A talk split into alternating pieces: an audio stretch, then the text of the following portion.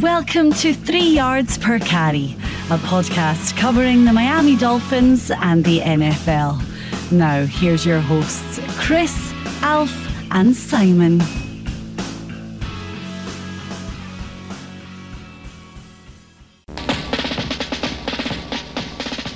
Miami has the Dolphins, the greatest. And we're on, and welcome to a victorious edition of Three Yards Per Carry, although you wouldn't notice it if you've been reading Twitter all day today. But I have Simon Clancy here with me, and I will have Chris Coppin for the second half of the show. Simon, how you doing? Good man. How are you? Uh, I'm great. Now, Saturday night, we seem to have the analysis of this fight right down pat until the part where Tyson Fury gets up from the dead in the 12th Yeah. To Like The Undertaker. decision that he probably should have won. Well, I'll let you take it away. You tell me what you saw in that fight. I mean, uh, there was no. I don't think it was a probably about it really. I mean, I, I, I'm a big fan of Paulie Malignaggi as a as an analyst. I think Paulie had it right. I mean, he said it was outrageous that Fury lost, uh, that Fury didn't win. uh, Um, and I think he's right. It was. Um, I, I thought it was a dominant performance by Fury. Showed his boxing nous, uh, his intelligence, his ring craft. Uh, all that we talked about in the you know this time last week when we previewed the fight. Um, yep, Wilder knocked him down twice, and the, the, the second knockout seemed um, to be decisive, especially coming so late. And you know, guys on lactic acid, kind of you know trying to hold out until the end of the fight, which you know Fury's got to go into that round thinking just stay on my feet, and I, you know I've won this, and even if I get knocked down, as long as I get back up again, I'm gonna I'm gonna um, I'm going to win anyway. Um, it was a great punch. It was a great combination punch, and you know he looked down and out for the count. I mean, he looked like he was knocked out cold, and then all of a sudden he gets up like like the Terminator. And the the look on Deontay Wilder's face as he's sort of celebrating and doing that kind of the quick walk, and then he sort of double takes and glances over and sees the man getting up. And not even on shaky legs, he's getting up, and within ten seconds, he's got his hands behind his back, sticking his face in Wilder's face, going, "Hit me, hit me." So you know, more more credit to him for getting up off the canvas because I think everybody just thought he was absolutely out. I mean, that's um that takes some resolution to get up, but uh, you know, I, I thought it was a bit of a joke. Frankly, I think that the, the judge that scored it 115, 111 should never work again because it was just it's just embarrassing for boxing. And I said we we talked about this last week, didn't we? And I said, you know. Uh, it's going to take. I essentially thought it was going to take a knockout for, regardless of what happened, for, for Fury to to win the fight. Um, and I think he probably won 10 rounds to two, maybe nine rounds to three. But I, and I don't even think it was close, frankly. Um, so, yeah. Yeah, I agree with you on the nine to three. I think nine to three, and I'm being generous because I would say that the seventh round was a decent round for Wilder. But what I thought was really impressive was after he gets up like a, like the Undertaker at the in the in the twelfth round, he throws a left cross that stops Wilder dead in his tracks. I don't know if you remember it. Right after, Yeah, as soon as he got up, yeah, he threw a jab and then he threw a left cross, and the look on Wilder's face is like, okay, I'm just gonna hold on and just hope for the best. And sure enough, he got it. Just like Evander Holyfield robbed Lennox Lewis, and Lennox Lewis made note of it in on Twitter. It happened again. You know, a, a, when you cross the pond for a fight, either if it's the a an American fighter going over there or a British fighter coming over here, there's going to be funny business because the promotion. Nobody wants to see the promotion go away. And if Tyson Fury had won that fight decisively, the next fight had to have been in England. So Oh, and I, I think if there was a rematch, it should be in England anyway. I think that's. I, know, I agree with you. Because Tyson Fury, kind of only. yeah, Tyson Fury keeps going everywhere. He he went to Exactly. Germany to fight Klitschko, to- and now he exactly. came to L.A. to fight uh, Wilder. Yeah, Exactly, I I think mean- it should be in England, but I suspect that it won't. Well, put your money where your mouth is, John, and get over to England, and you know, let's uh, let's see what really happens when you, you you face an English crowd, and you know, because I I- don't think there'll be any hometown decisions in terms of, you know, I think it would be a much fairer decision. Um, you know, if um, if the fight was on was held in the UK or uh, on neutral ground, you know, I, I think, uh, you know, it's the same. Look, is he gonna? Because if he doesn't want a part of, if he doesn't want any part of Fury, he's not going to want a part of Joshua, you know, because Joshua would take him out. Um, I don't think Anthony Joshua wants any part of Tyson Fury at the moment either. No. I mean, because in terms of in terms of boxing skill, in terms of you know, you look at current fighters, you look at Gennady Golovkin. His Golovkin is a devastating hitter, but he's also his ring craft ability is phenomenal.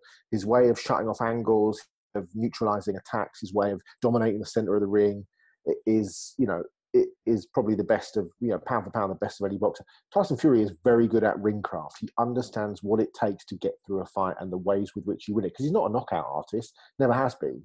Whereas Joshua is a knockout artist who doesn't have the same level of ring craft, and as has been proven in the past by Derek Chisora, by Klitschko, uh, recently by the New Zealand fella whose name completely is Joseph Parker, he can he can you know he can get caught. Josh can, and Fury is the sort of guy that is intelligent enough to catch him. Uh, uh, so as good as Joshua is, I d- I don't think that's a fight that will necessarily happen. But there we go. Yeah, well, I bet Wilder by knockout, and for about the count of seven, I was already counting my money. Then I saw him get up, and I was like, okay, I just lost I mean, because no idea how he got won the decision here. I'd still be asleep now. Yeah, but tell the people how they could have also joined me and lost some money on that fight with our great sponsor, Well, Bet, Well, Exactly. With our sponsor BetDSI, who have been with us now for 182,000 weeks, which is great. Um, the NFL and NCAA seasons are coming to an end. Four weeks of the NFL regular season left. Only the bowl game bonanza to come after the college football playoff. And uh, Ohio State thinking they had a chance at the college football playoff was the most ludicrous thing ever. You don't lose by four touchdowns to Purdue, six and six Purdue, and think you should be in the playoff. Sorry, that's just lunacy. Anyway, sorry Buckeye fans, but it's con- it was conference championship weekend. We're heading to the bowl season. 20 years online, great reputation. And to help you get started, they're offering you double your money on your first deposit. So deposit now, start winning, and get two and a half thousand dollars for free. Double your money from the get go. When it comes to football, they have every wager you could want or imagine. If it's happening in sport, BetDSI will put a line on it. NFL, NCAA, Major League Baseball, when it comes around, basketball, it's it's getting toward, you know, March Madness is just around the corner. I mean, it was the summer a few weeks ago. Now all of a sudden it's Christmas. Um, boxing, if there's a Wilder Fury rematch, UFC, the Premier League. So join today using promo code YARDS101. That's YARDS101 to get in the action and get paid. Enjoy the games that much more when you play at betdsi.com. Well, the Dolphins are six and six, and they win a game, but you go on Twitter and people are angry, Simon. And I don't think it's just Twitter; it's it's on the radio. Everybody's just angry. They're they're overcome with anger over this result. Now, I'd love to know what they're actually angry at, though. I mean, what what, what do people want? I Do have people no want- idea. But I, I genuinely, I genuinely don't understand it. I genuinely don't get. I, I mean, I, I, I, listen, I get that. I get that Miami fans are disillusioned by years and years of mediocrity. I totally get that. I, I've lived it with you. Thirty-four seasons, I've been living it. You know, one playoff appearance since 2000 is not good enough. It's unacceptable, and it looks like we're careering for another sort of eight and eight, seven and nine, nine and seven season, and probably missing the playoffs. But I don't get it. You know, people were saying, "Oh, I'd rather." You know, somebody tweeted me today to say, "I'd rather of us looked great on offense and still lost."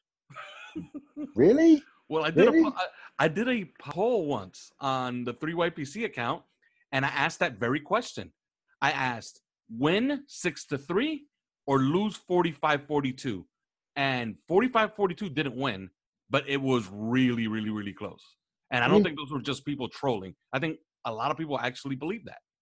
I mean, I had somebody else today. I mean, I've had lots of people today messaging about. I had an interesting conversation with Omar Kelly. He was clearly up early this morning. We were messaging back and forth on Twitter ten or eleven times about different things, and we were agreeing on all sorts of different things. But then people were jumping in as they woke up, talking about you can't use injuries as, as an excuse, and you can't. And we've had this debate before. We've had this discussion before. But look at look at Miami's receiver corps yesterday. Yeah, DeVante Parker, who's missed five games this season, maybe six games this season, five games.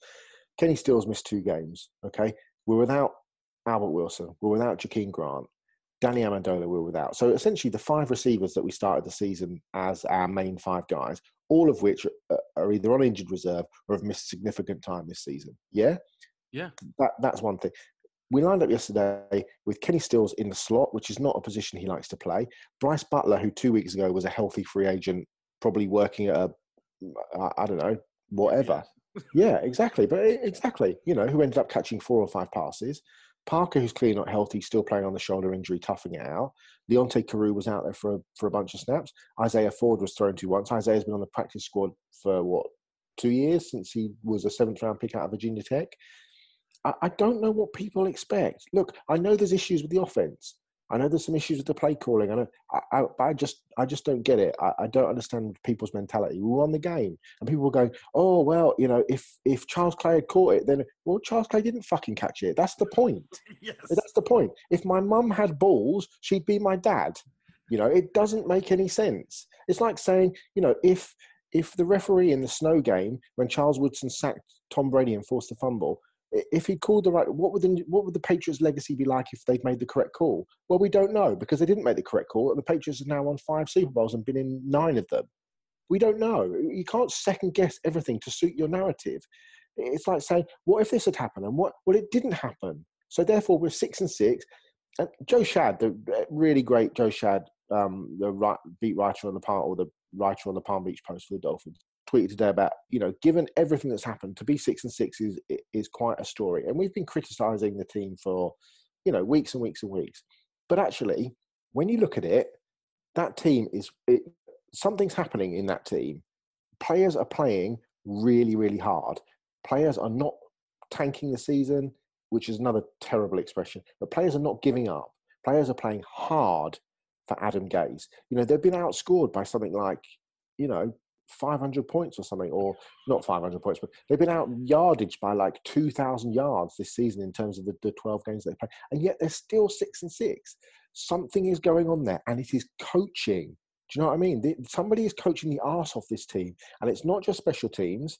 Do you know what I mean? Because the special teams unit are brilliant, and Darren Rizzi's doing an amazing job. But something else is happening somewhere because those guys are playing really hard for a head coach that they clearly believe in. And most teams that are struggling like the Dolphins would be pretty much tanking it in. There was a couple of teams, like the Giants. What's the Giants play yesterday? Giants played hard for Pat Shurmur. Whatever happens to Pat Shurmur at the end of the season, they're still playing hard. They're not giving up. Barkley's playing hard. Sterling Shepard's playing hard. Alec Ogletree's playing hard. Eli uh, Beckham, they're all playing hard. Yeah. Yes. Look at look at Jacksonville. They're not playing hard for. I know they beat Indianapolis yesterday, but the last four or five weeks, they're not playing hard for Doug Marrone. They're not. You know, say what you like. They're not playing And Green Bay. And Green Bay. Green Bay Green stopped playing for. They stopped. I mean, not stopped playing because look, anyway, we've been in professional locker rooms. You know what happens. You know, I've been in a number of them across a, a lot of them across lots of different sports. Defeat, regardless of how you feel about your coach or your trainer or whatever, is something that professional sports people cannot abide. I've sat in locker rooms next to Jarvis Landry when he was a Dolphin at, at Wembley Stadium. Twenty minutes, he sat with his head in his hands after they after we lost to the Saints. Where to the point where Brett Brett, the press officer, I think it was Brett, the press officer, had to come in and say to him, "Dude, the, the bus is literally leaving now." Everybody else had gone, and he was sat. Don't tell me that players don't care. Don't tell me that players want to tank. Uh, nobody wants to tank for Tua Tagovailoa or for Jake Fromm or whoever because they don't know if they're even going to be on the same team as Tua Tagovailoa because they may have been traded, they may have been cut, they may have been all these sorts of things. Tanking is not an issue. If you went into a, to an NFL locker room and said to Cam Wake, "Dude, next season would be great. Why don't we just tank and then we can get Tua?" Tagovailoa?" You get chucked out on your ear. Do you know what I mean? yeah. What I want, I'm quite keen to talk, and we might talk about this later in the week. I'm quite keen to talk to you two boys about. So Connor Orr at Sport at MMQB wrote a very interesting piece the other day about the least exciting franchises in the league, of which I think Miami was either the second least exciting or the third least exciting. And I read the piece, and it was a very measured piece. And the the point that he made was that the Dolphins don't have any stars.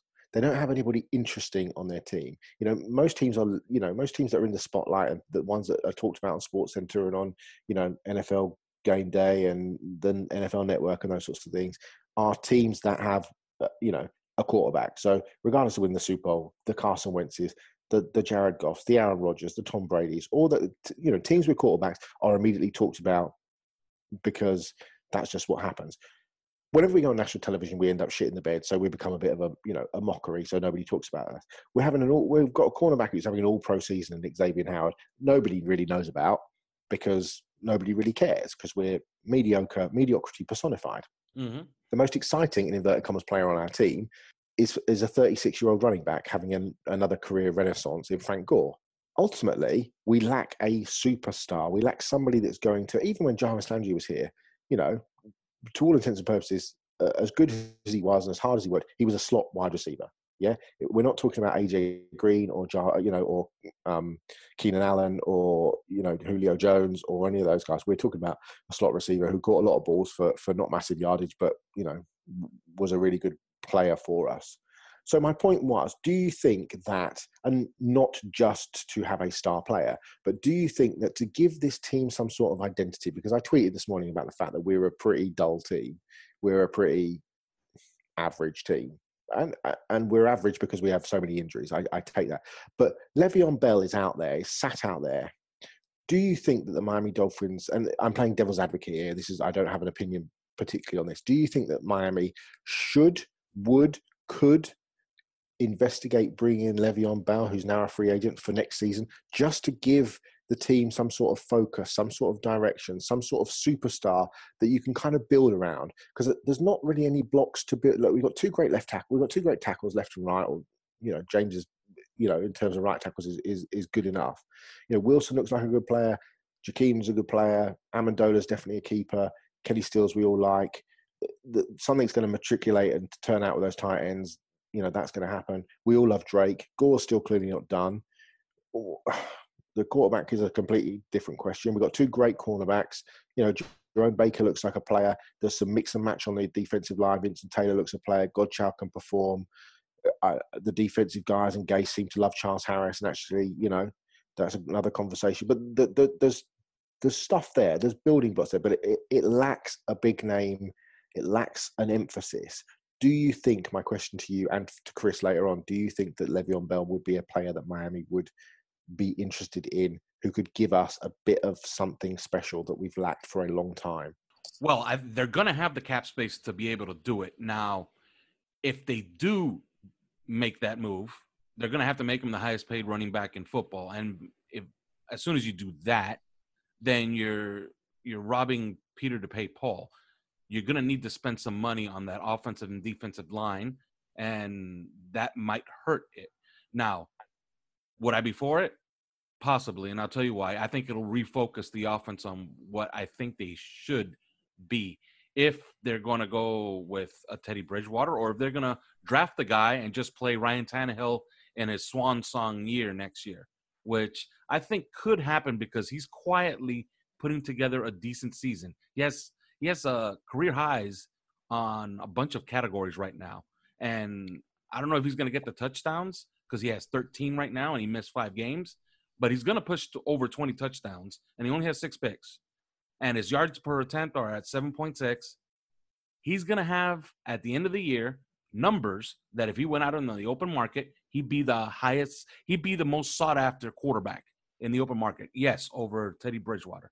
So would I go after him? I would, I would. And the reason, the only reason I would really is because I think it'll refocus Gase to throw the ball to the backs, feature a running back, which he should have been doing with Kenyon Drake all year because good things happen the more Kenyon Drake touches the ball. Mm the agree. evidence has been clear. Okay. Now, as far as like, you know, star power or or whatever you want to call it, I think Albert Wilson was well on his way to being one of those guys that was going to be on Sports Center every single week. But he's not going to. He's not going to be. He's not going to make us part of the national con- with the best will in the world. No, he's not going to make us part of the national conversation, is he? No, no, he's not. He's not a. He's not what I would call a signature player. Uh, no. I've used that term before. The Dolphins, do they have a signature player? They had one in Cam Wake. They had one for many years in Ricky Williams while he was yeah. not the best player on the team. Jason Taylor was. Then Jason Taylor was a signature player, even while Zach Thomas might have been a little bit better. But Zach Thomas wasn't because Zach Thomas played a position where there was two other guys that got all the media coverage. But uh, ultimately, we still wallowed in, in mediocrity at that point, didn't we? Yes, we did. So it didn't make any difference. I'm just thinking of what is going to what's it going to take to put us back on a national on a national scale at a national scale of relevance where we're discussed by you know it's not when al michaels and chris collinsworth are shooting the breeze during a commentary as they do so wonderfully you never hear us talked about unless it's you know beat the Miami Dolphins. It's never, you know, they never discuss, you know, the merits of Ryan Tannehill as opposed to, or you know, if they talk about, if let's say Joe Haden made a play in the game last night, or when Derwin James made a play and talked about great rookie defensive players this season. Minkah Fitzpatrick wasn't mentioned, yet Minkah Fitzpatrick is having as good a defensive season as any rookie out there. It was Leighton Vander Esch, and it was Derwin James, and it was a couple of other guys. It, it, there was no mention of Minkah. So yeah, the the narrative around the Dolphins. Nobody cares about the Miami Dolphins. What's it going to? Tell is it is it simply that it's a quarterback thing, and that once because let's just say for argument's sake we draft Tua Tagovailoa next year, okay, or in two years' time. Does that change the narrative around the Miami Dolphins? Because everybody's like, it's like we've drafted Baker. You know, if we drafted Baker Mayfield, would the would the narrative around the Dolphins be more of national excitement in that? Ooh, they finally made the move and they've got the guy. This is now this is the guy now. You know, because we never quite be believed in Ryan shiny. Tannehill. Something Yeah, shiny and something new. But what what is it that's gonna? I, I don't understand what it's gonna be. Like Peter King wrote a piece. So Peter King, who's been very critical of Ryan Tannehill, wrote something today in his column about you know congratulations to Ryan Tannehill, hell of a win over Buffalo, five five touchdowns, one interception since he returned, great job or whatever. And being sincere, um, but then he spoke about the in his piece about Green in his the earlier part of the article when talking about Green Bay, he was talking about the the obvious need for an offensive minded player to come in and you know, for the final four, five, six years of Aaron Rodgers' career. So the incredibly important decision that Mark Murphy and Brian Gutekunst have as, the, you know, um, in trying to find somebody who's going to, you know, essentially win a Super Bowl with with what's left of Aaron Rodgers, which is still a lot. Um, but he mentioned, you know, it's very difficult at the moment because lots of the offensive-minded coaches are already now, you know, with other teams. And he mentioned Sean McVay and Kyle Shanahan and Matt Nagy and three or four other people. But Adam Gase's name wasn't mentioned. And you just think, are we that irrelevant that people just don't? I, don't know. I, I just, I, I just think it's intriguing that we just see we're just one of those teams that sort of flops around in the middle of, you know, we we, we fluctuate from six and ten to nine and seven pretty much, and nobody really seems to give a shit. We don't have really any players that anybody gives a shit about. We never really mentioned on any of the, you know, it's like it, it, so. Peter Schrager sometimes mentions us on GFMB or GMFB or whatever it's called, but I don't. We're never part of the conversation. I just don't. Under, I don't understand it, and I don't know what it is that's going to take it to get back there. They're gonna have to get a signature player, like you said, a, a Okay. Bell probably. Disappointing, isn't it? That that's what it's going to take. That you know we just can't Well, be to judged. press, yes, but remember that here in the states there is such a thing as a northeast bias, and when I say a northeast bias, is you know I'm I'm not really coming down from the mountain with the tablets on this. If you go to ESPN, they're headquartered in Connecticut. All their producers are Patriot fans, Jet fans. Look at the coverage the Jets got for the first three weeks of the season. Look at the coverage that they got after. But then they drafted Sam Darnold, though. To be fair, Exactly, but they turned Sam Darnold into the savior. He was going to be Joe Namath. He was on every single show, and while the Dolphins were three and zero, they never got mentioned Mm. ever. They they kept talking about everybody else, including Sam Darnold. Okay, because I remember the, the highlight package after the Dolphins beat the Jets. They were showing Sam Darnold throws Mm. while he was down twenty to nothing. So, yeah, a it's going to take a, a signature player, but they really have to start with what they do well. Joe Schad asked, "How is this team six and six? Well, there's two simple explanations. Uh, first of all, their passer rating differential is at plus four point seven. Oddly enough, the mark of the average playoff team is around six point two, so they're falling just short. Right there is your six and six. Now they're also plus eight in the turnover differential. So they create turnovers and they're pretty good efficiently throwing the ball and stopping the other team's quarterback. That's what they do well. And that's why they have six and six. Now they don't do much else well. They don't have a sledgehammer run game. They don't really stop the run. Uh, they they apply pressure as of late, but they don't get sacks. Their special teams are very very good. So that's so I'm basically describing a mediocre team. So, So, here's a, here's another question for you then. Um, do you think, for example, because I often wonder about our like draft picks, and that if they were on other teams or vice versa, like if Derwin Jones played for the Dolphins, would Derwin James have been as good as he is now? If Leighton Van Der Esch had been drafted by Miami, would he be having the same season in Miami as he's having in Dallas? Do, you- do you see what I mean? Like Mike Gesicki, we only seem to run one route with Mike Gesicki, which is a post route. We don't seem to run him on crossers or anything like that. Yet I, I kind of feel like if he was playing for a team, a- another team, he'd have like 40 catches. I mean, you know, I, I, there's clearly issues with Mike Gesicki, but I just wonder why we're not just making some bread and butter throws with him, uh, those sorts of things. Uh, I don't know. It's uh, I'll and I'll take them one by one if you want. Uh, Yeah, Derwin. James, I think he'd be, I think he'd be great here because Minkah Fitzpatrick is great here. Now Van Der Esch, I don't think he'd be good here, and I'll tell you why. Uh, I happen to like the Dallas Cowboys a lot. If if I know a lot about the Dolphins, the team that I know the second most about is the Dallas Cowboys. And I told you guys on the podcast uh, two weeks before it happened. I told you I thought that New Orleans' last stumble for the rest of the year was going to be against Dallas. I thought they would lose that game to Dallas, and they ended up losing the game to Dallas. I really like that defense, and he plays with a lot of good players. Jaylon Smith is a hell of a player playing right He next is. to him. and he gets to learn from Sean Lee, and they have Rod Marinelli over there, who yes, he was 0-16 as the Detroit Lions head coach, but he's widely respected as one of the best defensive coordinators. So he has a very good support system to be good, and he is good. Uh, Like I don't get that James Conner would be good in Miami. No. Do you know what I mean? It's like I watched Pittsburgh last night, and I mean I know Roethlisberger. You know, Roethlisberger is fucking good, and I don't think he gets the respect that he deserves, mainly because of the rapey accusations. Accusations, he didn't do it potentially. Maybe he did. Allegedly. he didn't, allegedly. And because he's a bit of an arsehole, right? I mean, that thing last week about, you know, I can criticize who I like. You, you can't really, buddy. I mean, be a teammate, not, you know, like when he threw that pick to, to Derwin James, whose fault was that? But anyway, he is really fucking good. I mean, really good. Then you look at like Smith Schuster. Would Juju Smith Schuster be as great a receiver as he is? And he is a great receiver. If he was, if Miami had drafted him in the third round, would he No, be as great? quarterbacking. Uh, He'd probably catch about 14 passes a season. But realistically, he wouldn't catch half the passes he does. You know, uh, would would would we have developed Antonio Brown, a fifth round receiver out Central Michigan? Would we fuck? Would we fuck? We wouldn't have done that. We wouldn't have done that. No, and it's mostly due to the quarterback because somebody from I forgot which who it was. I think it was Chris Joseph of the Balls Cast called Ryan Tannehill vegetable lasagna, which is perfectly fine as a meal, Yeah. but it's not sexy. You, you know what I mean? Maybe And- that's what it is. Maybe we're not sexy enough.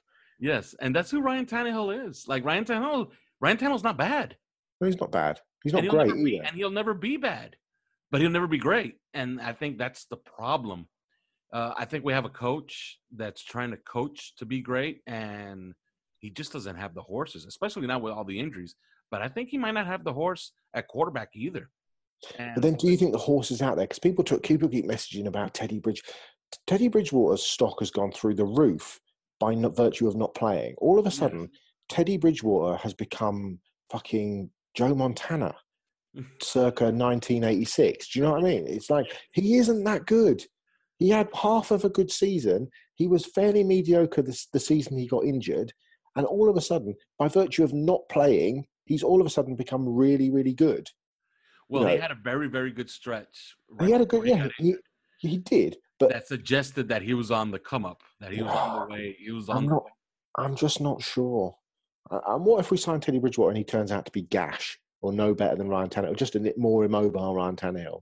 then you, you basically postpone you know the inevitable for two more years and you probably ruin the window that they've created with some of these good young players like Do you think howard and larry Do you think they'll cut Tannehill? I, you know what i've come around on this. I originally thought that they would try to trade him if they couldn't eh, you know if not they would just cut him and then replace him with a bridgewater and a draft pick. But i'm not so sure. I think the more i see it i i think we're headed to toward a season where ryan Tannehill is going to be able to point to his numbers and even to a win total because right now he's four and three okay Mhm. let's say he he has four games left. Let's say he wins three out of the four, and we go nine and seven. Well, he's gonna say, "Hey, I'm seven and four. I don't care what the other guy did. I went seven and four. Why wouldn't you bring me back? They'll just draft the guy, maybe a Drew Lock, and then bring back Ryan Tannehill for one more year, and then I think that will be his last year because they're not going to invest in a first round quarterback and then not play him. You know, give me your game balls for this game because it was a victory. Although Uh, nobody yeah. thinks it was. Uh, yeah, exactly. For this loss, uh, I'm going to give game balls to. Um, going to give a game ball to Kenny Stills because that was a hell of a catch. It was a hell of a, it was a hell of a throw actually. It was a hell of a throw and a hell of a catch. Um, and I just like the way that Kenny Stills toughed it out. I love how the commentary team, Andrew Catalon and James Lofton, clearly worked really hard actually uh, in their meetings with the players and in ter- terms of talking to people about the team because they understood the narrative around Kenny Stills and what he'd said in terms of I can't throw the ball to myself and how he'd been. How, you know, people use that excuse all the time. I was taken out of context, but clearly Kenny was taken out of context, and everybody. You know, there's so much respect for. There's so I don't know that there's many players around the NFL that that aren't superstars that players have so much respect for. And I know that the Dolphins team has a huge amount of respect for Kenny Stills as a player, but more so as a person. Um, and I, I just think I'm really proud of Kenny Stills and everything that he stands for. And uh, I thought that was a hell of a catch. Uh, who else would I give a game ball to? Definitely not Ted Larsen, and definitely not um, Jesse Davis, who were absolutely atrocious at one stage. I mean, at one stage for four quarters, frankly. Um, I thought that um, Howard and Fitzpatrick were brilliant. Jason Sanders, by the way, what a kicker he is. I mean, what a kicker he is. Let's go back to rewind to the narrative around um, the draft when people were going, "Oh, he only made eleven of forty-two kicks. He's te- he's this, he's that. We should have drafted the fat Eddy Pineiro or Michael Badgley or Jason Sanders is absolutely ridiculous. Apart from the fat lad who's knocking him through for the Giants every game, who is ridiculous, by the way. Um, Sanders is as good as there is in the NFL. I mean, apart uh, Jason uh, Justin Tucker, the fat lad from um, from the Giants, and and Sanders. I can't think of a better kicker in the league. It's ridiculous. He's absolutely insane. We did nothing yesterday to get a game ball. I just, you know, my game balls would be Howard, Stills, and um, Fitzpatrick. Yeah, I'll give I'll give mine out right now, and I'll give one to Laremy Tunsil. He allowed his Yeah, first played well. pressure in three weeks, and he allowed it to Jerry Hughes, and he allowed it on that touchdown pass to DeVante Parker. It's pretty good when we're talking about he is he is allowing his first pressure in three. He's so good.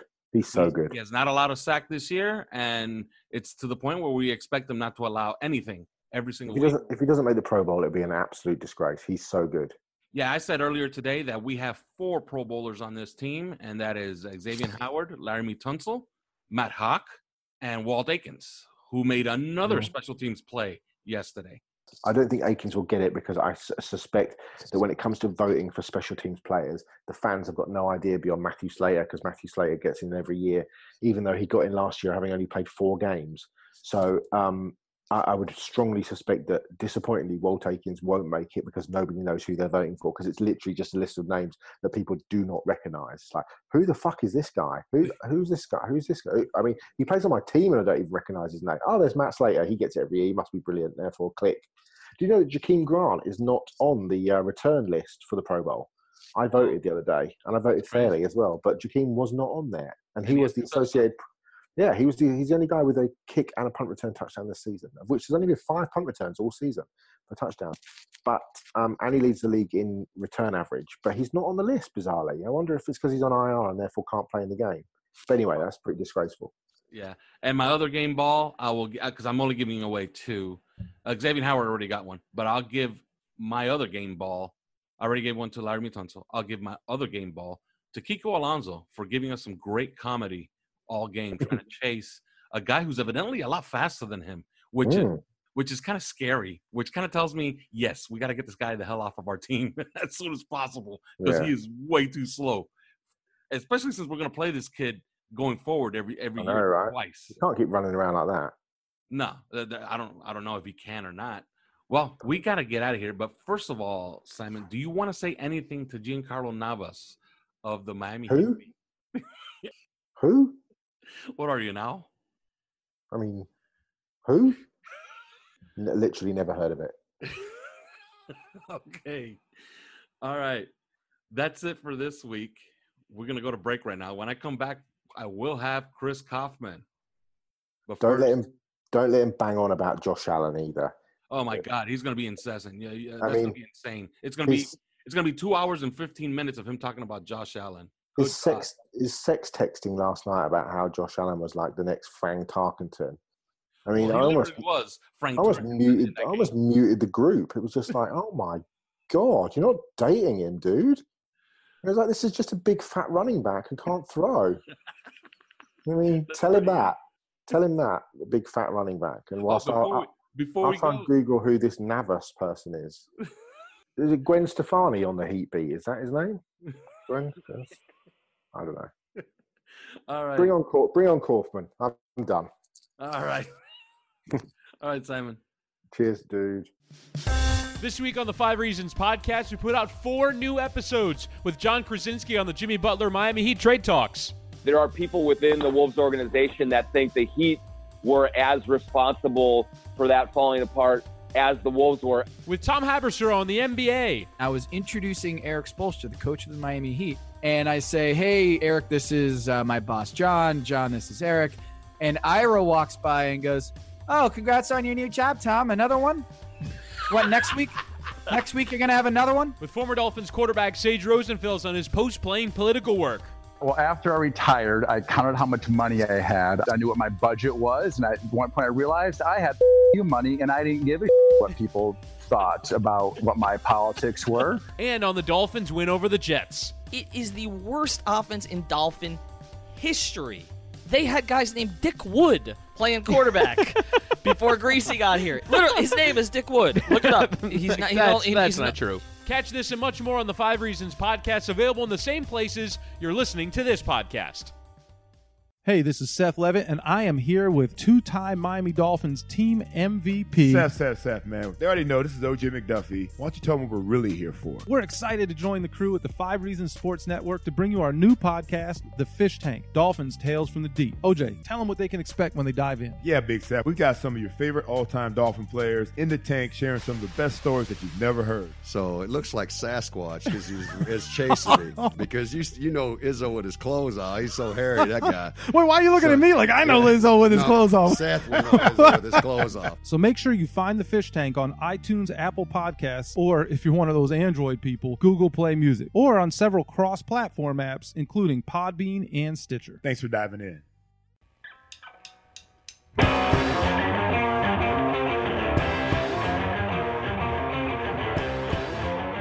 And we're back on Three Yards Per Carry. I have Chris Kaufman here. And before we get into all the questions that Simon Clancy has, namely about the fat quarterback that can't hit the broadside of a barn, as he says, I have to Mhm. introduce you once again to our newest sponsor, and that is AutoNation. Since AutoNation is America's largest automotive retailer, chances are they have the vehicle you're looking for. Shop for over 100,000 new cars, trucks, vans, and sport utilities. From the luxury of a Mercedes Benz to that Chevy pickup truck you always wanted. They've got it. AutoNation helps finance over 430,000 people every single year, and you could be next. Get a great rate today. AutoNation strives to make the car buying process quick and easy, but most of all, stress free. In addition to an extensive selection, all pre owned vehicles go through a rigorous 125 point inspection and come with an everyday low, no haggle price. One price, no pressure, guaranteed. Start your search right now at autonation.com. And like I told you last time on the pod, you need a Chevy truck, you live around the Pines area. Hell, if you live anywhere in South Florida, go to the Pine store at 8600 Pines Boulevard. Their phone number there is 954 357 0524. And you can even see the manager there, Aldo Romero. He's my friend for over 30 years. Tell him that three yards per carry sent you. All right, Chris. Well, you heard it up top. Simon not impressed by a quarterback that ran, according to next gen stats, 812 yards to gain 132. I came away extremely impressed by Josh Allen. Uh, if you've been a listener of our podcast, I trashed Josh Allen in our draft special. I was not a fan. I haven't been a fan. all- both did. You both did. Like Yes. pretty hardcore.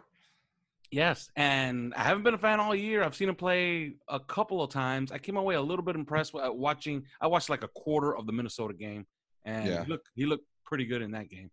I Yeah. saw most of the That was one of the few. I mean, he he hasn't had a great year. I mean, this is this is a rookie year for him. yeah, and I saw a little bit of that Jaguars game, and I didn't think he was all that great. I Yeah. saw the entire Dolphin game. He mm. was terrifying. Okay, Terrifying is a is a right word. I'm probably terrifying for some of his own, you know, coaches and teammates at times because you know he's wild. But um, but yeah, I, I, I agree. Terrifying. Now, what I would say is this: he keeps running around like this. He's going to take a hit, and he's going to take the wrong hit, and that's going to take away one of his biggest weapons because. But you know, he does have I- some accuracy issues. You got to. But wait, wait a minute though. On the on the hits thing, yet what you have to be careful here is this isn't Robert Griffin running around and taking hits like that. Okay, this guy is humongous and strong. I mean, this is Cam Newton running around and taking hits like that. I mean, and Cam, that's what they said about Cam Newton when he came out because you know he runs around, he gets, he takes some hits, and uh, and it's like yeah, but he's also six foot five and 250 plus pounds. I mean, he can he can take a beating because he's so huge and strong and big and that's what Josh Allen is. I mean, he's he's that big and strong and and a lot like you know Cam Newton or Ben Roethlisberger. So I'd be careful. It'd be like you know the hits are gonna pile up because they haven't done so with Cam Newton yet. I mean, they never did with Big Ben. Ben Roethlisberger is still playing. So I mean, I don't know. Well, going forward, I think we all, we can all agree Baker Mayfield's having a very good rookie year. He threw a pile of picks on Sunday, but who cares? He did he did throw for 397 yards, and they had no business being in that game unless it was for him. I I, Landry, I way- had him starting in fantasy. Okay, and, and Jarvis Landry, by the way, who had a hell of a game for the first time like in weeks. So let's Good put for- Baker Mayfield aside. I think we all agree, all three of us agree, he's the best of the bunch. yeah, By a every every one of us was was on that train. Okay, now we've seen the rest. Can you quickly rank them? I, I I think I think yeah. I mean, I I would rank them much the same as I did back then, which is uh, which is Baker Mayfield number one, and Josh Allen number two, and then uh, and then Sam Darnold and Josh Rosen. And um, although I would probably flip in this case Josh Rosen because I think he has been legitimately better than Sam Darnold, and um, and then uh, and then you know Lamar Jackson kind of pulling in the trail and i understand people get a little upset about that because you know his his team is on a three game win streak but i think that you know they're probably doing better around him than any of the other teams are, are Yes, around by a lot. around the uh, uh, the other rookies I, and, and yeah even even better than say cleveland is doing around baker mayfield they're doing better around him than um, to you know to to help him out and to and to make sure that it's understood that he's limited. You know, all these guys are rookies right now. All of them are having accuracy issues. If you look on them, if you go on a Pro Football Focus and you do you, you sort down by the um their true accuracy percentages, which are where they throw out stuff like batted passes, they throw out stuff like throwaways, and they throw out stuff like drops and and stuff like that. They do the true accuracy and um, and you look at the the list from top to bottom. Who's at the bottom of the list? Well, yeah, Josh Allen's at the bottom of the list. Who's at the bottom of the list with him? Sam Darnold, Lamar Jackson, Josh Rosen. I mean, the four of them are right there, you know, back to back to back, as the the worst four in the league as far as accuracy is concerned. And that's why, like, you know, people get really binary about this accuracy thing, like with Josh Allen and it's really interesting like he's either accurate or he's not accurate. And it's like well that's not really the case because we're talking about you know one guy who's 64% accurate versus another guy who's 66% accurate and another guy who's 68% accurate. And it's like you know there's there's but there's none of that. There's none of that with these people. It's like no no no no no. It's ones and zeros. You know he's accurate he's not. And it's like well that doesn't really make sense and it's not reflective of reality either. So um, I think that you know the Josh Allen is having a rookie year. Sam Darnold is having a rookie year. Um, Josh Rosen is certainly having a rookie year, and Lamar Jackson is having a rookie year, and and Baker Mayfield is kind of having a rookie year, but maybe just a little bit better than that. And um, and that's that's the way this draft class is going. But I know in this game, Josh Allen, I don't I don't really trust people to accurately, you know, uh, contemplate what Josh Allen is doing on the field because you couldn't throw a stone without hitting 17 people that absolutely hated him coming out of the draft. I mean, that that was that was just the reality of the situation. So every time he throws an in, incomplete pass, it's like, oh, that's his accuracy issues, and and he's he's terribly inaccurate and stuff like that. It's like, well, what about that third quarter touchdown he threw to you know Zay Jones that uh, that Zay Jones dropped? Like he was, you know, he was open. He hit him right on the hands, and it was. Uh, they ended up, you know, kicking a field goal or something like that, and uh, and that one was dropped. What about that um, that incredible pass that he had for the go-ahead touchdown to Zay Jones uh, in the fourth quarter, and you know, then the follow-on two-point conversion, which was more of a screen and then and then no no play is more reflective of the the bias i think than the final play of really the bills you know their their final uh their final try to win the game with uh charles clay in the end zone now everybody's focused on charles clay and how alone he was in the end zone you know why he was alone in the end zone Because he was running around for 11 seconds. That's why. Yeah, he was he was running around for 11 seconds, making three guys miss over and over again, and he was on the other side of the field. Okay, Josh Allen had scrambled first. I think he scrambled right and then left and then right again and then left again. But by the end of the play, he was scrambling to his left. All right, Josh Allen is a right-handed quarterback.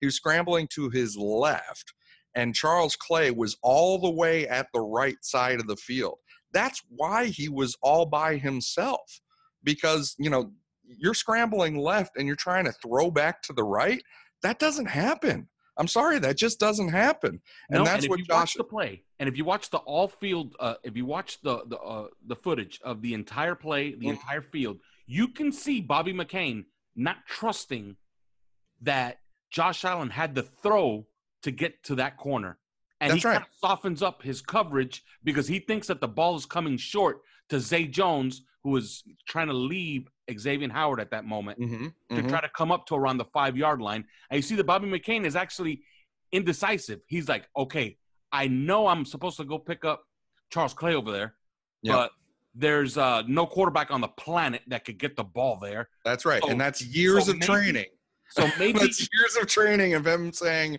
i've never seen a guy that does this so yeah, and he's thinking, and, and I know what he's thinking through his head. I don't want to get into his head, but uh, you know, he's a professional athlete. He's a he's a good player, and he he's a thinker. He's not a he's not a dumb Yeah, yeah. player by any by any any stretch of the imagination. But you could see him process in his mind. You know, Zay Jones is actually leaving Xavier Howard here, and he Mhm. can pop open around the ten yard line or around the five yard line. I better That's right. start thinking about picking him up Mhm. and maybe Yeah. even picking off the pass. because But at he- that moment, the ball gets thrown. threat. The, at that moment, the ball gets thrown, and Bobby McCain on his face, I can't see it because he has a helmet on and he has a, the shield, but he had to have been absolutely terrified as he saw, my Mhm. God, the ball is going to get there. and that's why that's why the players after the game were all gushing absolutely gushing about Josh Allen because it wasn't just that throw and the terrifying way that it ended it wasn't just you know that that he ran for however many yards 800 yards to try and get 135 yards um, which by the way that ratio isn't that's a six ratio. And just to put that in context and i was talking to simon and, and you about this earlier is it's not it's not that otherworldly really if you think about it because running backs commonly have a ratio if you follow next gen stats and you have for years as i have they commonly have a ratio of about you know three four or five for for yards that they run total yards that they run east west do whatever for every yard that they actually gain on the field Mhm. um, and and it's not just like I brought up Tarik Cohen to Simon earlier, and he was like, "Well, that's Tarik Cohen, okay? That's you know." I was like, "Well, yeah, but LeGarrette Blount has the same ratio just about as Tarik Cohen. It's 4.9 yards he's run for every yard he's gained. Okay, so it, it's not uncommon for a running back to have that kind of ratio, that five, and and so and the running back starts the play off going north south, right? The handoff. I mean, they're they're Yeah. starting the play off going north south. A quarterback doesn't start a play off going north south. He starts a play off going backwards, and then he scrambles left and right, and then you know finally gains some yards. So a quarterback to have a ratio above the running back is not at all uncommon. In fact, it's very, very common. It's what you should expect. And so the fact that um, he gained 135 yards on the on on the day, which itself is the incredible stat. You know, the eight- 800 isn't the actual incredible stat. It's the hundred. It's the 135. Um, you know that that you would apply a six multiplier to that, or just a little bit above the five or four that you see with a running back. It's not at all weird. It's not weird at all, um, and it's not unbelievable. But anyway, I mean, getting getting back to that final play and uh, gushing on and on about the fat running back, um, you know, it's it's just if you look at that play, the ball did go 50 yards through the air. I mean, I, I looked at it and I I do this stuff a lot, so it went about 50 yards through the air, and it was uh, you know he was running to his left and then having to open back up and use his right arm to throw back way back all the way over to the other side of the field on the right. That's just a throw that doesn't happen. That's why bobby mccain left and that's why that's why uh, charles clay was wide open like that. So everybody's looking at oh it was a duck it was way short you know he he should have he should have hit charles clay. It's uh, yeah you try that. You see who would have made it. You see who would have made that throw. Name the quarterback that would have made that throw. Pat Mahomes. and maybe Pat Mahomes. I mean, that's that's a guy. and Aaron Rodgers, if completely healthy, because yeah, Aaron Rodgers, maybe not this year. yeah, this, this year Aaron Rodgers has an issue for whatever reason, which is odd. He can throw going left, he can't throw going right, and I don't know why that. How the, he's got a he's got a pain in his ass, and that's um that's well that's the pain in the ass got fired coach. already. Yeah, yeah, Well, en- enough of Josh Allen already. Uh, that's true. Okay, but the biggest testament I can give to Josh Allen right now is that this is a guy that we had to game plan for eight years. I'm pretty pretty certain of that. Yeah, and it sucks, doesn't it? I mean, uh, I mean, if he's going to play, if he's to play like that, now I think there were mistakes. If we're going to get into game review here, right? We are, and and we are. Uh, that's what we're paid to do. If we're getting into game review, I would say that the Dolphins left a lot on the field for because because this is a rookie and he's not that he shouldn't be that hard. You've seen it in other games. He hasn't played well. No. Um, it shouldn't be that hard to get him, and I think the Dolphins made it harder a number of ways.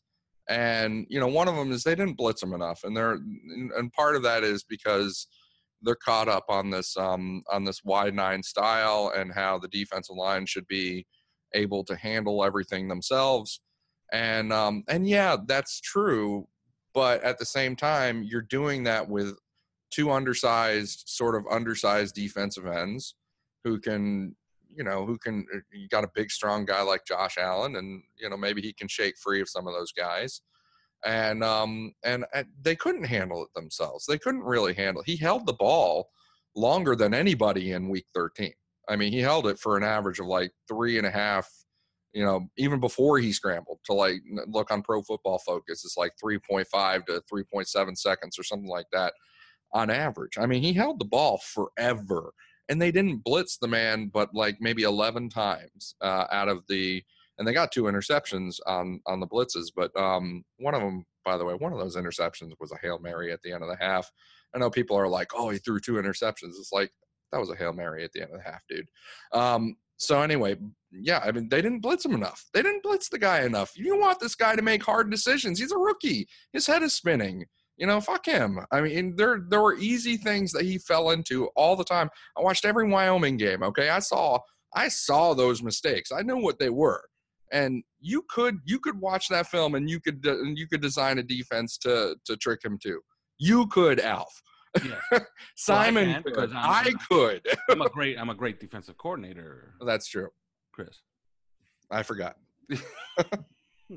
But let me let me get to that to that point to back you up. First of all, let me let me give a little bit of props because I, I I ripped him on the podcast last week. Robert Quinn, he Yeah. has this knack for playing a hell of a first quarter and then completely disappearing for the rest of the game, and then you don't even know if he played at all. Opposite. okay, it was the opposite in this one. he was bringing it all second half. He I- heard you.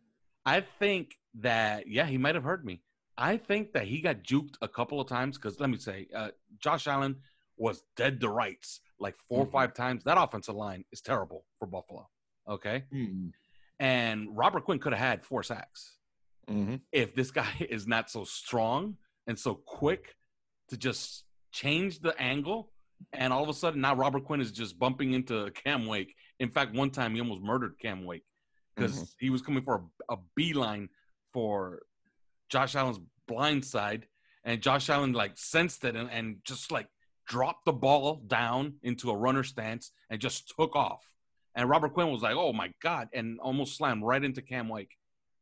He Do you know how many- hell of a game. That- in the do you know half. how many? Do you know how many pressures on uh, Pro Football Focus registered for Miami's defense in this game? I do not know. 38 Wow. in a single game. 38. And that was that was on 45, uh, I believe on like 46, sorry, 46 pass plays they registered. And that and he had 38 pressures on them. That, that is pretty. That's pretty good. If That's a pretty bad offensive line too, but that's pretty good on us, right? I mean, that's Yes. but you know, it, and part of that is, like I said, he was holding the ball for like three and a half seconds, and and he was like, you know, hey, I'm I'm daring you. I want you to pressure me because I'm gonna I'm gonna scramble out of it and extend the play, and that's what I really want because he's probably not reading the defense very well. And let me say another thing. Uh, poor Sylvester Williams. Uh, since we signed him, he's been actually a decent performer. You know, you can't you can't really expect much off the street. But if you remember that podcast that we had, and we talked about them trying to solidify the defensive tackle position after Vincent Taylor That's right. Yeah. was put on IR, I told you, you know what, Sylvester Williams is a guy that could have easily been signed in the offseason and would have made our our defensive tackle rotation. He's a nice player. He Mhm. also played a great game, but that one play where he just stares down Josh Allen and thinks to himself, "I'm murdering this guy," and Josh Allen just swipes the ball across his face, and Sylvester Williams falls flat on his face. Uh, Th- that was just I felt so bad for him because he saw that sack. It was the easiest sack in his life. But mhm. this guy is quick. That move that he made, and they kept showing it on ESPN. It, it was an it was an insane move. Yeah. Because I mean, well, that's somebody on the defense said that afterwards um, when they're when they're gushing about Josh Allen. They were like, you know, he's not just sneaky athletic; he's just athletic. yeah, yeah, absolutely. Um, but you know who? Speaking of those defensive tackles, Sylvester Williams. You know who I kept noticing over and over was Ziggy Hood actually, and that that was not expected. I thought this was just going to be a dud of a signing, and um, and Ziggy Hood was popping up all over the place. Well, Uh, he was big angry number as hell. I- yeah, big number ninety-seven. yeah. who used to Ziggy be Hood- Jordan. like sometimes a guy because I, I don't know how long he's played in the league. I think he's played 11 years. I think. Mm-hmm. And Ziggy Hood in the second quarter made a tackle on Shady McCoy, and Shady McCoy slapped him across the face. And Ziggy Hood got up and told the referee, "Did you see what what what he just did?" And the referee's like, "Ah, keep playing, keep playing. I didn't see anything." And Shady McCoy must uh, said something to him, and that lit a fire under his ass. Yeah, Because he- for the rest of the game, he played a violent football game.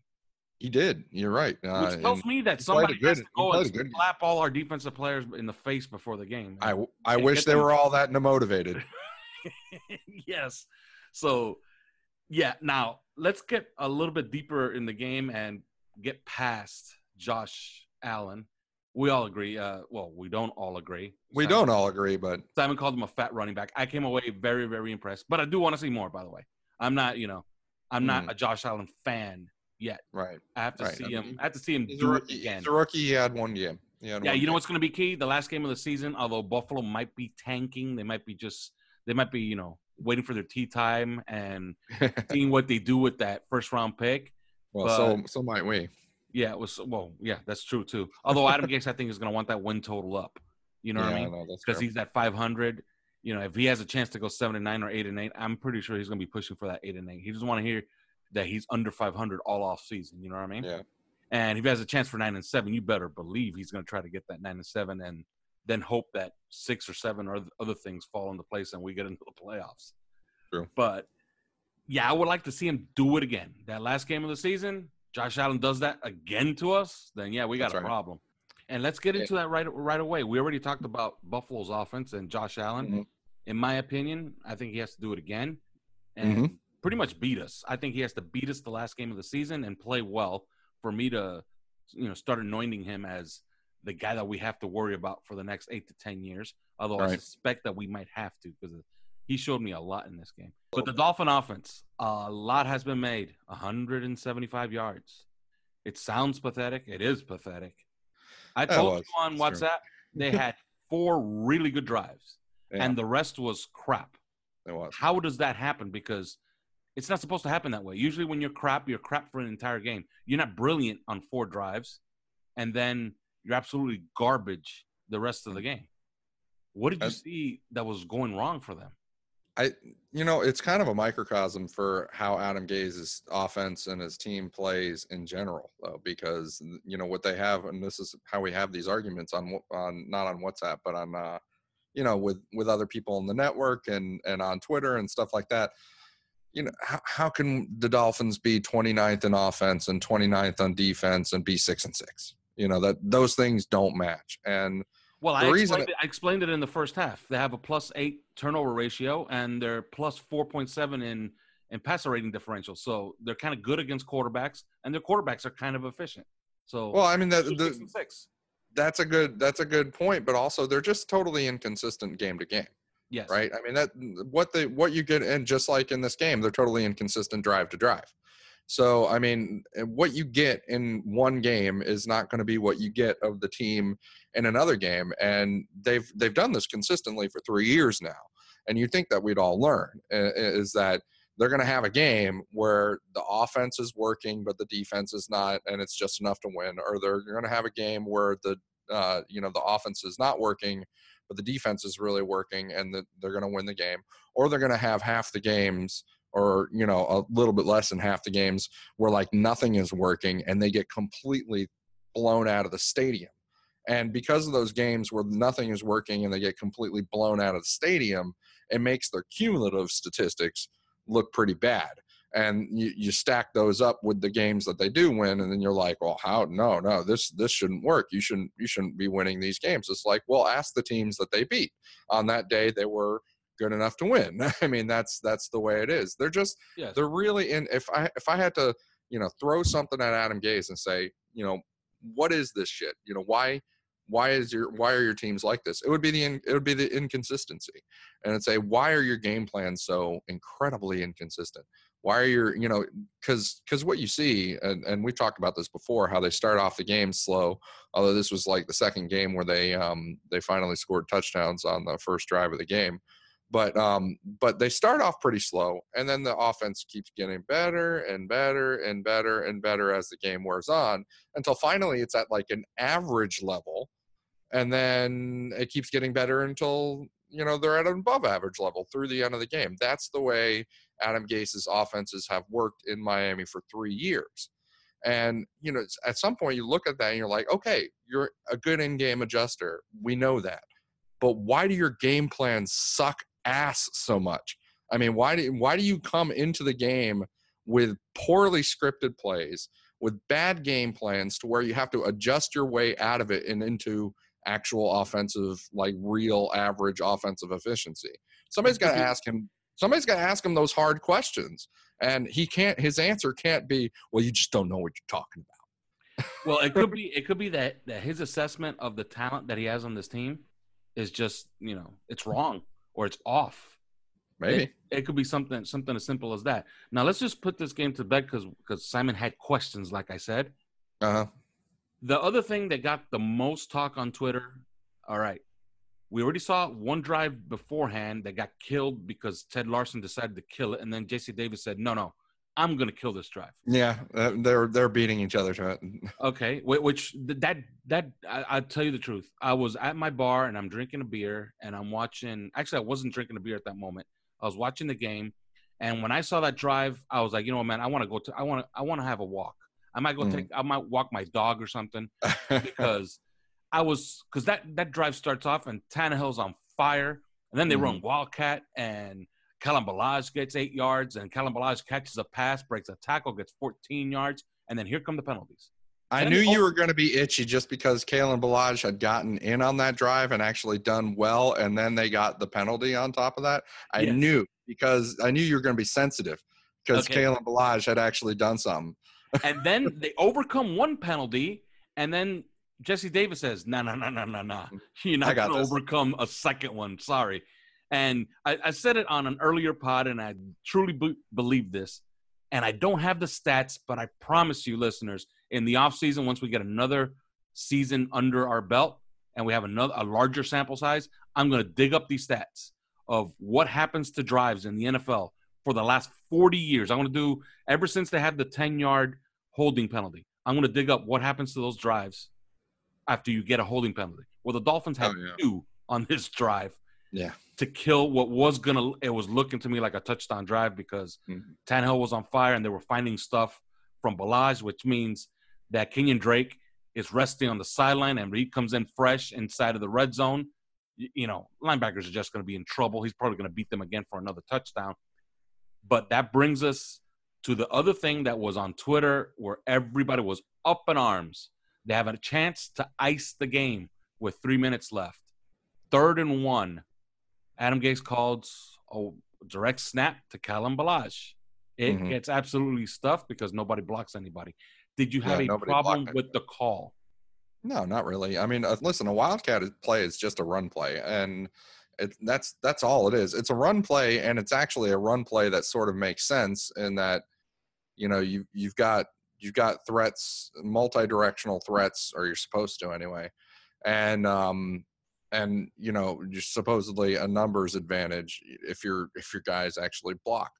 Um, it's just a it's a it's a run play and actually it's a run play that i have always going back to 2008 2009 i have always liked on in short yardage especially i think that it's um it's it's a good and plus here's the thing like everybody loves quarterback sneak on on third and one and short yardage and i do too and i get really mad when i don't see it in it in somebody's playbook um and then they're doing all shotgun you know but at the same time uh, Ryan Tannehill, they've got to guard him. Ryan Tannehill's shoulder is, is what it is still. Um, and he's, you know, I mean, he's not a delicate flower, but he's getting beat up in some of these games and he's not at full health. I mean, uh, sometimes I'm watching him throw and it's, it's a little bit, it's a little bit painful at times, uh, watching him throw in, in some of these games, not every throw, but like some of them knowing what he would normally do on a on a pass and um and what he is doing instead.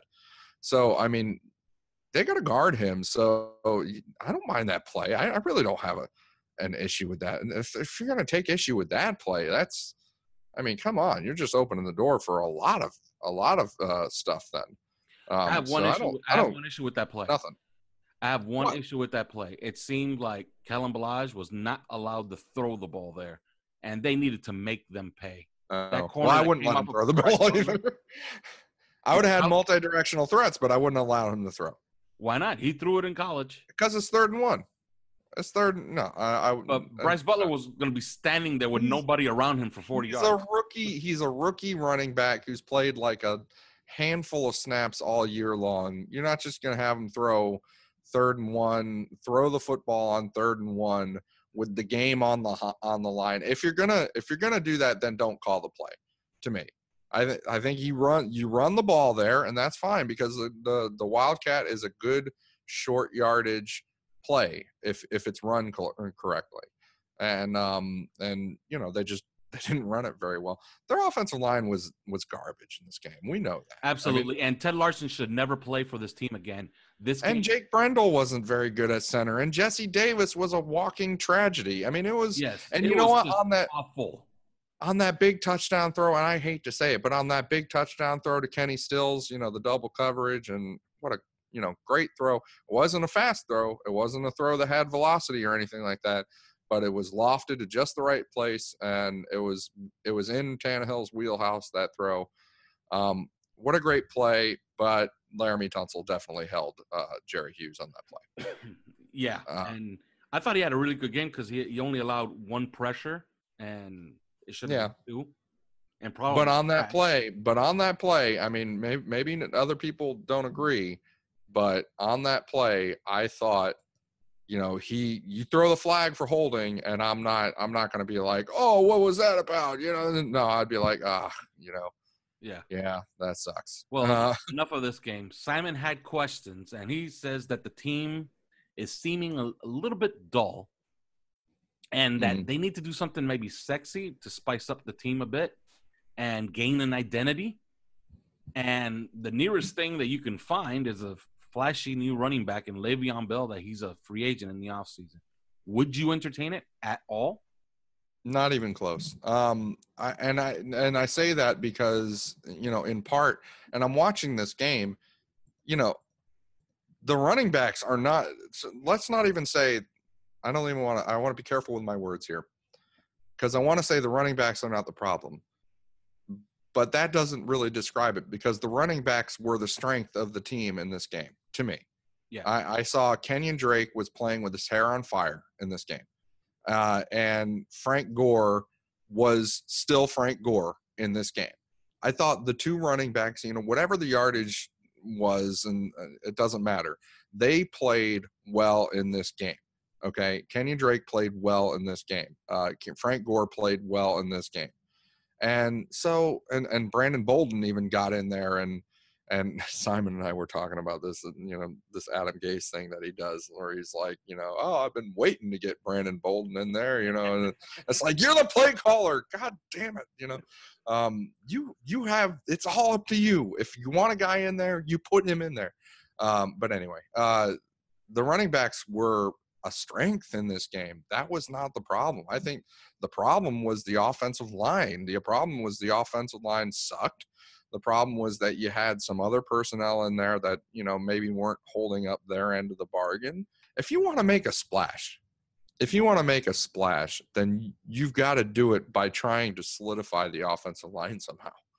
Um, that's how you that's how you do it. Unless unless it's a like some sort of splash on defense, um, which I I don't I just don't know where where that is out there or what that would look like. All right, that's it. There is no more. The next time that we talk to you guys, we're going to be coming coming to you on Thursday and previewing the New England Patriots, a team the Miami Dolphins are four and one against in the last five years here in Miami. So this is surely going to be another win this week, and we're going to go seven and six. But till then, Thanks for listening to Three Yards Per Carry. You can subscribe via iTunes, on Podbean, or your usual podcast provider.